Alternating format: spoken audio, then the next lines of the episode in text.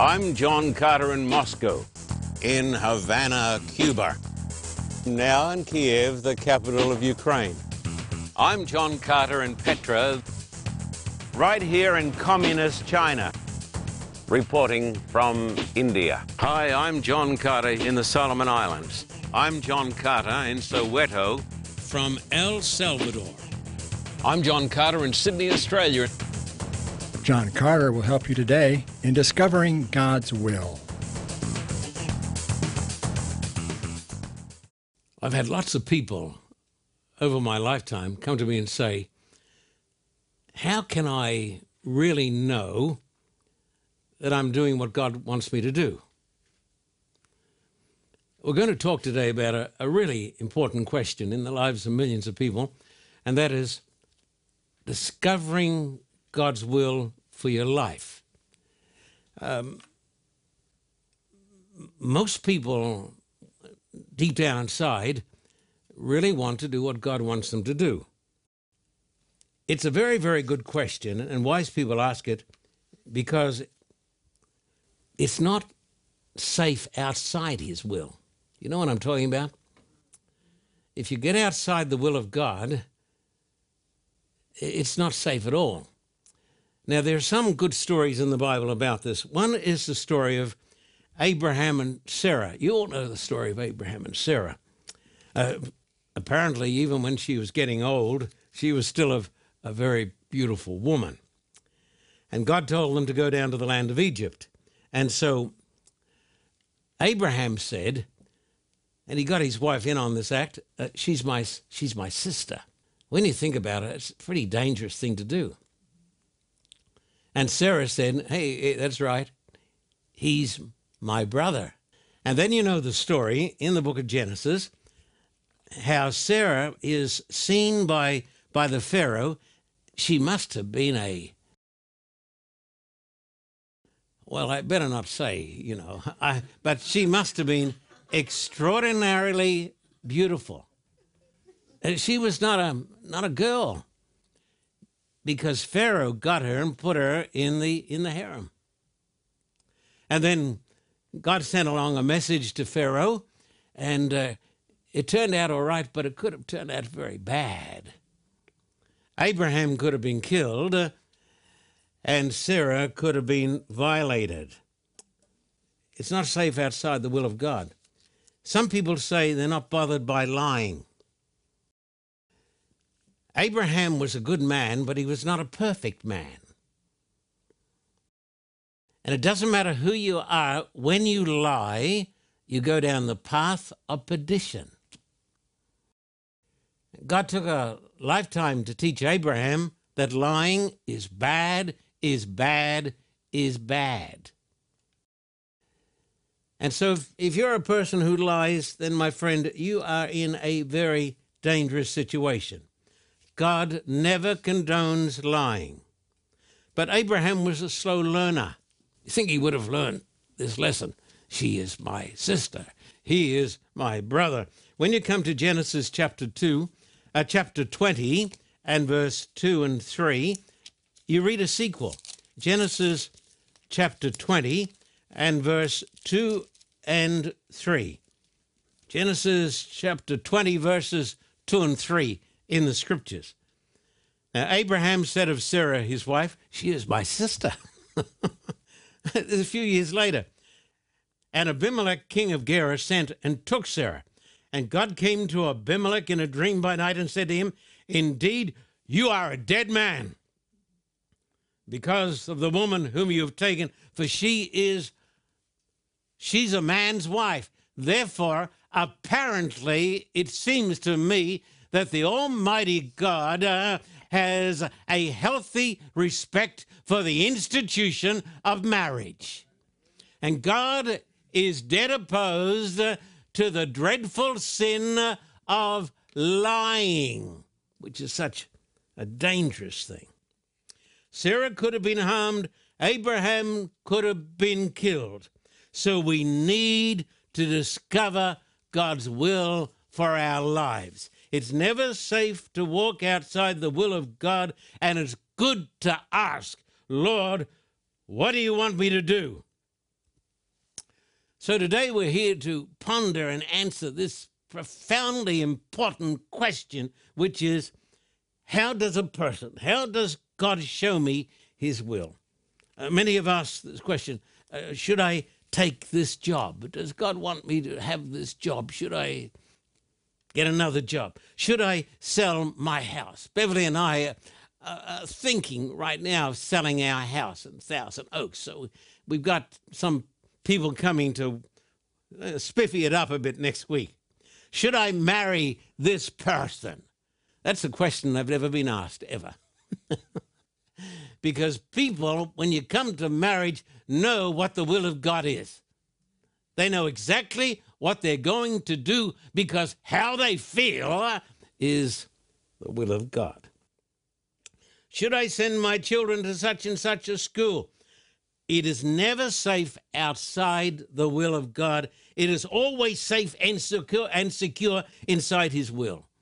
Now come with me in the Bible to Ephesians chapter 5 and verse 15 down to 17. Ephesians chapter 5, 15 and onwards. See then that you walk circumspectly, not as fools, but as wise, redeeming the time because the days are evil. Therefore, do not be unwise, but understand what the will of the Lord is. So the Bible says, uh, and these are rather strong words. The Bible doesn't pull its punches. The Bible says, don't be a fool. But the Bible says, understand uh, what the will of God is. Now, here is a great statement. I wish you could just get this down inside the molecules of your mind. Here it is. The will of God will never take you where the grace of God cannot keep you. I want you to think of this. The will of God will never take you where the grace of God cannot keep you. And so, if you are in the will of God, uh, then the grace of God will keep you safe. The will of God will never take you where the grace of God cannot keep you. But if you get outside the will of God, uh, my friend, you are not safe. I had an old theology teacher, his name was Nelson Burns. He taught us this You are immortal until your work on earth is done. This has been a great comfort to me down through the years. You are immortal until your work on earth is done because my work has taken me into many, many dangerous places. I remember when we were running a big evangelistic campaign in Harare, Zimbabwe. It used to be called uh, Rhodesia. Uh, but then, of course, with independence, it got changed. Harare, Zimbabwe. And I was invited out to the television station out in the jungle, and I went out there, uh, innocence abroad, only to walk into a trap where my life was placed in danger.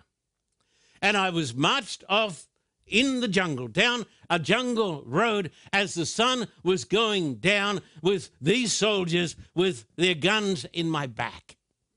It's a comfort to know that the will of God is not going to take you where the grace of God cannot keep you, and you are immortal until your work on earth is done. So nothing can touch you, nothing can harm one hair of your head until God says so. And uh, I could tell you the story, but as they marched me off down the jungle road, and as this terrorist who was escorting them in his Peugeot car was saying, Get rid of this man, get rid of this white man. As he turned around, leaving it to the soldiers to kill me, they cried out one by one, Pastor Carter, we come to your meetings. We come to your meetings. You're safe with us. They got me to the meetings on time. So you are immortal until your work on earth is done. The thing we have to fear more than anything else is fear. You hear this? You're safe in His will. So, how can I know God's will for my life? I'm going to give you a number of points. And if you're taking notes, this is the time to start taking notes. Number one, God never leads me to break his commandments. And so you don't need to pray and say, well, should I break the commandments of God? God never leads me contrary to his commandments. Isaiah 48, verses 17 and 18. Isaiah 48, 17. Thus says the Lord, your Redeemer, the Holy One of Israel I am the Lord your God. I am Yahweh Elohim, who teaches you to profit, who leads you by the way you, should go. Oh, that you had heeded my commandments. Then your peace would have been uh, like a river and your righteousness like the waves of the sea. If you walk in God's commandments, you are going to be in the will of God. Let me read you this statement from a, a famous German theologian. The moral laws are just as stable as the laws of gravitation. Every fuzzy human chicken that is hatched into this world tries to fool with those laws. Some grow wiser in the process and some do not. We talk about breaking God's laws. But after those laws have been broken several billion times since Adam first tried to play with them, those laws are still intact and no seam or fracture is visible in them, not even a scratch on the enamel. But the lawbreakers, that is another story. If you want to find their fragments, go to the ruins of Egypt. Of Babylon, uh, of Jerusalem, uh, study statistics, read faces, keep your eyes uh, open, visit Blackwell's Island, walk through the graveyard and read the invisible inscriptions left by the angel of judgment. For instance, here lies the fragments of John Smith who contradicted his Maker, played football with the Ten Commandments, and departed this life at the age of 35. His mother and wife, they weep for him. Nobody else does. May he rest in peace, Professor Walter Rauschenbusch. So God never leads you to violate the commandments of God if you are thinking of leaving your wife for another woman, you don't need to pray about it.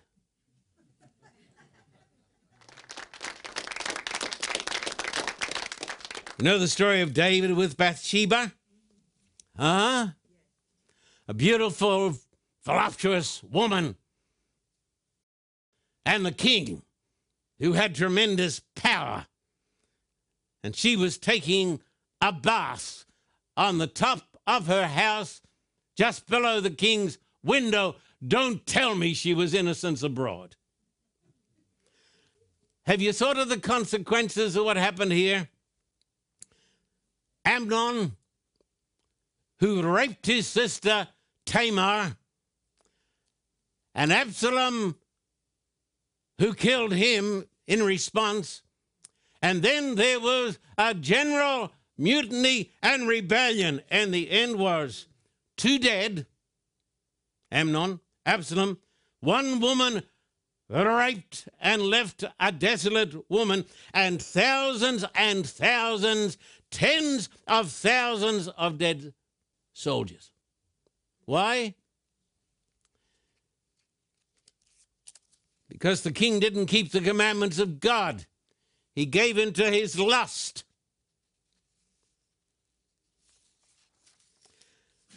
He got outside the will of God. He got outside the safety zone as soon as he got outside the Ten Commandments. Look at 2 Corinthians chapter 6, 14 and 15. Here's another way people get outside the commandments and outside the will of God. 2 Corinthians chapter 6, 14 and 15. Now, I'm almost scared to read it to you because not many people here believe this anymore. Do not be unequally yoked together with unbelievers. For what fellowship has righteousness with lawlessness, and what communion has light with darkness, and what accord has Christ with Belial? Now look at this. Or what part has a believer with an unbeliever? The Bible says, who believes this? The Bible says believers should not get connected and tied up with unbelievers. There was one person I greatly respected, even though we would not agree on every bit of theology, and that was Dr. Billy Graham. and I heard him preach with a Bible in his hand, a preacher of God, not a whispering hope, not a wimp, not a coward, not a compromising ecclesiastical uh, politician. The church today is full of those individuals. Billy preaching said, if you're going with an unbeliever, young lady, drop him and drop him quick. And of course, Billy was right. But we don't preach these things today because these things will offend the congregation. I say offend them. Where are the preachers today? We don't need to pray about what God has already revealed in His Word. A man came to me, a businessman. He said, Pastor Carter, pray for me. I thought he was going to give a big donation. I said, Certainly. How long do you want the prayer to be? uh, now, let me be serious. He said to me, My business partner, he said, I, I shouldn't have joined up with this man because he is a complete unbeliever and he's robbed me of $60,000. I said, I'll certainly pray for you. Of course I will, that you'll get the money back. But you violated the law of God. How can you expect God to bless you? God says, don't be unequally yoked together with unbelievers. You don't need to pray about a situation that will involve us in lying, cheating, stealing, committing adultery, etc., etc. So the first point is this God never leads me in a situation where I will be breaking his commandments. Number one. Number two, God reveals his will to us by opening and closing doors. This is something that is very precious to the early Americans. It is called uh, the providence of God. I believe in the providence of God. I believe God leads us by opening and closing doors. Let me give you a story. You know the story of Abraham, and he had a son by the name of Isaac. He said, I do not want my son to marry a daughter of an unbeliever because marriage between believers and unbelievers is forbidden in the Word of God. If you don't believe this, it's because you don't believe the Bible. So Abraham said to his servant, I want you to go back to my father's house and find uh, a girl who'll be suitable for my son Isaac. And you know the story. Isaac's Isaac's uh, the man who would be uh, Isaac's servant one day, or Abraham's present servant, sets out for the land of Mesopotamia. It's a great story. If you look at Genesis 24 and verse 27, dear hearts and gentle people, Genesis 24, 27, and he said, Blessed be the Lord God of my master Abraham who has not forsaken his mercy and his truth towards my master. As for me, being on the way, the Lord led me to the house of my master's brethren. So he sets out and he says, Uh, God, I don't know what to do, but I just pray that you're going to lead me. I pray that you're going to guide me. And he gets there at the time of the day, he gets to the village well, and all the, the women and all the young women are coming there to draw water. You know the story? He says, God, what am I going to do? What am I going to do? He says, God, could you lead me here? Could you open a door? Could you close a door? Could it be that the maiden who says, uh, Would you like a drink? And I'll pour some water for your camels. Might it be that this is a sign? This will be an opening providence. You read about this in Genesis 24 and verses 12 to 14. It is a great and wonderful story. Genesis 24, verses 12 to 14.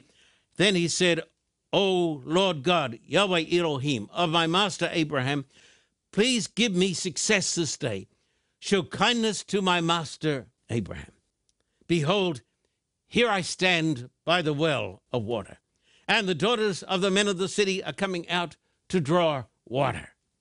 Now let it be that the young woman to whom I say, Please let down your pitcher, that I may drink. And she says, Drink, and I will also give your camels a drink. Let her be the one you have appointed for your servant Isaac. And by this I will know that you have shown kindness to my master. And you know exactly what happens. Uh, the girl comes out, her name is Rebecca. Listen carefully to this, because those of you who are spiritually minded uh, will understand this. The servant of Abraham, a believer in Yahweh Elohim, was in the right place at the right time for the right person. So God was opening doors and God was closing doors. Therefore, I say to you, watch for the providences of God. Let me tell you some stories. We're shortly going to the great city of Manila by the grace of God. It has been tremendously difficult working in the Philippines. Why are we going to Manila? Let me tell my Australian friends, let me tell my American friends, we are going to Manila because I still believe. I'm a pastor who still believes uh, that Jesus said, "Go into all the world and preach the gospel." I believe this. I can't. I can't sear my conscience. I can't compromise my conscience. I believe this. David, my son, and I went there in January. We went there for a week. We were butting our heads up, it seemed, against every wall. It was difficult. We couldn't get a place. And then later on, we decided that we would try to get this great and famous place, not as big as we wanted it's called the Filipino International Convention Center. I've run meetings there before. It is a magnificent and it is the premium theater in that part of the world. But we couldn't get the bookings made. Blocked every way. Is it available? Well, maybe. Can we get it? Well, maybe. So I sent Pastor Harker. And even though he was recovering from a serious operation, he got on a plane and flew from Sydney eight hours up to Manila, even though he was suffering. And he spent a week there. And he made some progress. And we saw doors start to open a little bit more. And then I sent Dr. John Hammond from Australia. These are my great friends. This is the providence of God that I have these friends. And he met up there in Manila with a pastor whose name is Pastor June. And they worked together and after months and months of frustration, we finally signed a contract and we got it. This is not for the faint of heart. You've got to believe that God is with you and God is opening doors. And this is true in our lives. In Moscow, 1991, we ran a very successful campaign in the city of Moscow the first ever public evangelistic campaign by a foreigner in the history of Russia, the Soviet Union. And after that campaign, the Russian people came to me and they said, Would you have enough faith to rent the Hall of Congresses in the Kremlin? These were heady high days. Revolution was going on. So we put a booking on it and we secured the, the Kremlin Auditorium for a great evangelistic series. But it never happened. I'm not going to tell you the story, but it was taken from us. This was a bitter disappointment for me. It was good for me because it taught me not to trust in people, but to trust in God. Because people, even those who profess godliness, will let you down. In 1992, because we were not allowed to go to the Kremlin after we'd paid all this money, we were sent to Nizhny Novgorod. And that was a closed city. We went from the Hall of Congresses to this place. But there we saw, as never before in the history of Russia, the power of God. thousands, thousands, tens of thousands coming to God. Russia had never seen anything like it before. And because of these meetings, Danny Shelton came with me to support me and to stand with me. It's good to have a friend. The, these are pictures of the baptisms, thousands are being baptized. History. And then Danny got the vision, and the Spirit of God came upon him, and he established uh, this 3ABN center in Nizhny Novgorod, which is the largest Protestant building in all of Russia. So I never heard of it. Well, and I'll be back soon with more amazing stories. Finding the providence of God, walking in the will of God, and knowing that you are safe.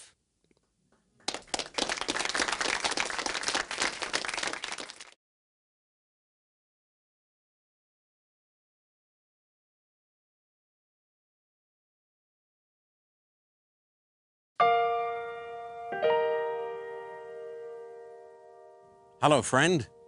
I'm John Carter. Behind me is the great city of Manila, the capital of the Philippines. Did you know, this is quite amazing, there are more people living in this area than in New York City, and Christ died for these people. We came here, oh, a long time ago, back in 1984. What's that, 34, 35 years ago? And we came here with a team of young people and we came to the PICC. It is our intent to come here, hire the biggest hall that's available, the greatest outdoor stadium, whatever it takes. You've got more than 20 million souls out here. And I say it again, these are people for whom Christ died. I'm asking you to pray for the people of the Philippines. Please pray for the people here in Metro Manila. And please write to me, John Carter, Post Office Box 1900, Thousand Oaks, California 91358. In Australia, write to me at Terrigal at the address that is now showing on the screen. We're back in Manila, and we're back with a message from God. That message is Christ died for you, and Christ is coming again soon. Please support us. Write to me today, Post Office Box 1900, Thousand Oaks, California, and also write to me at Terrigal in Australia. Thank you for your support, and God bless you.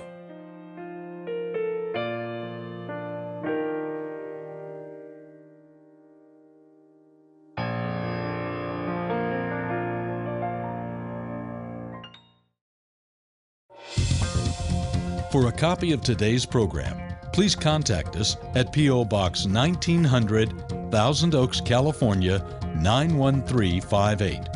Or in Australia, contact us at P.O. Box 861, Terrigal, New South Wales 2260.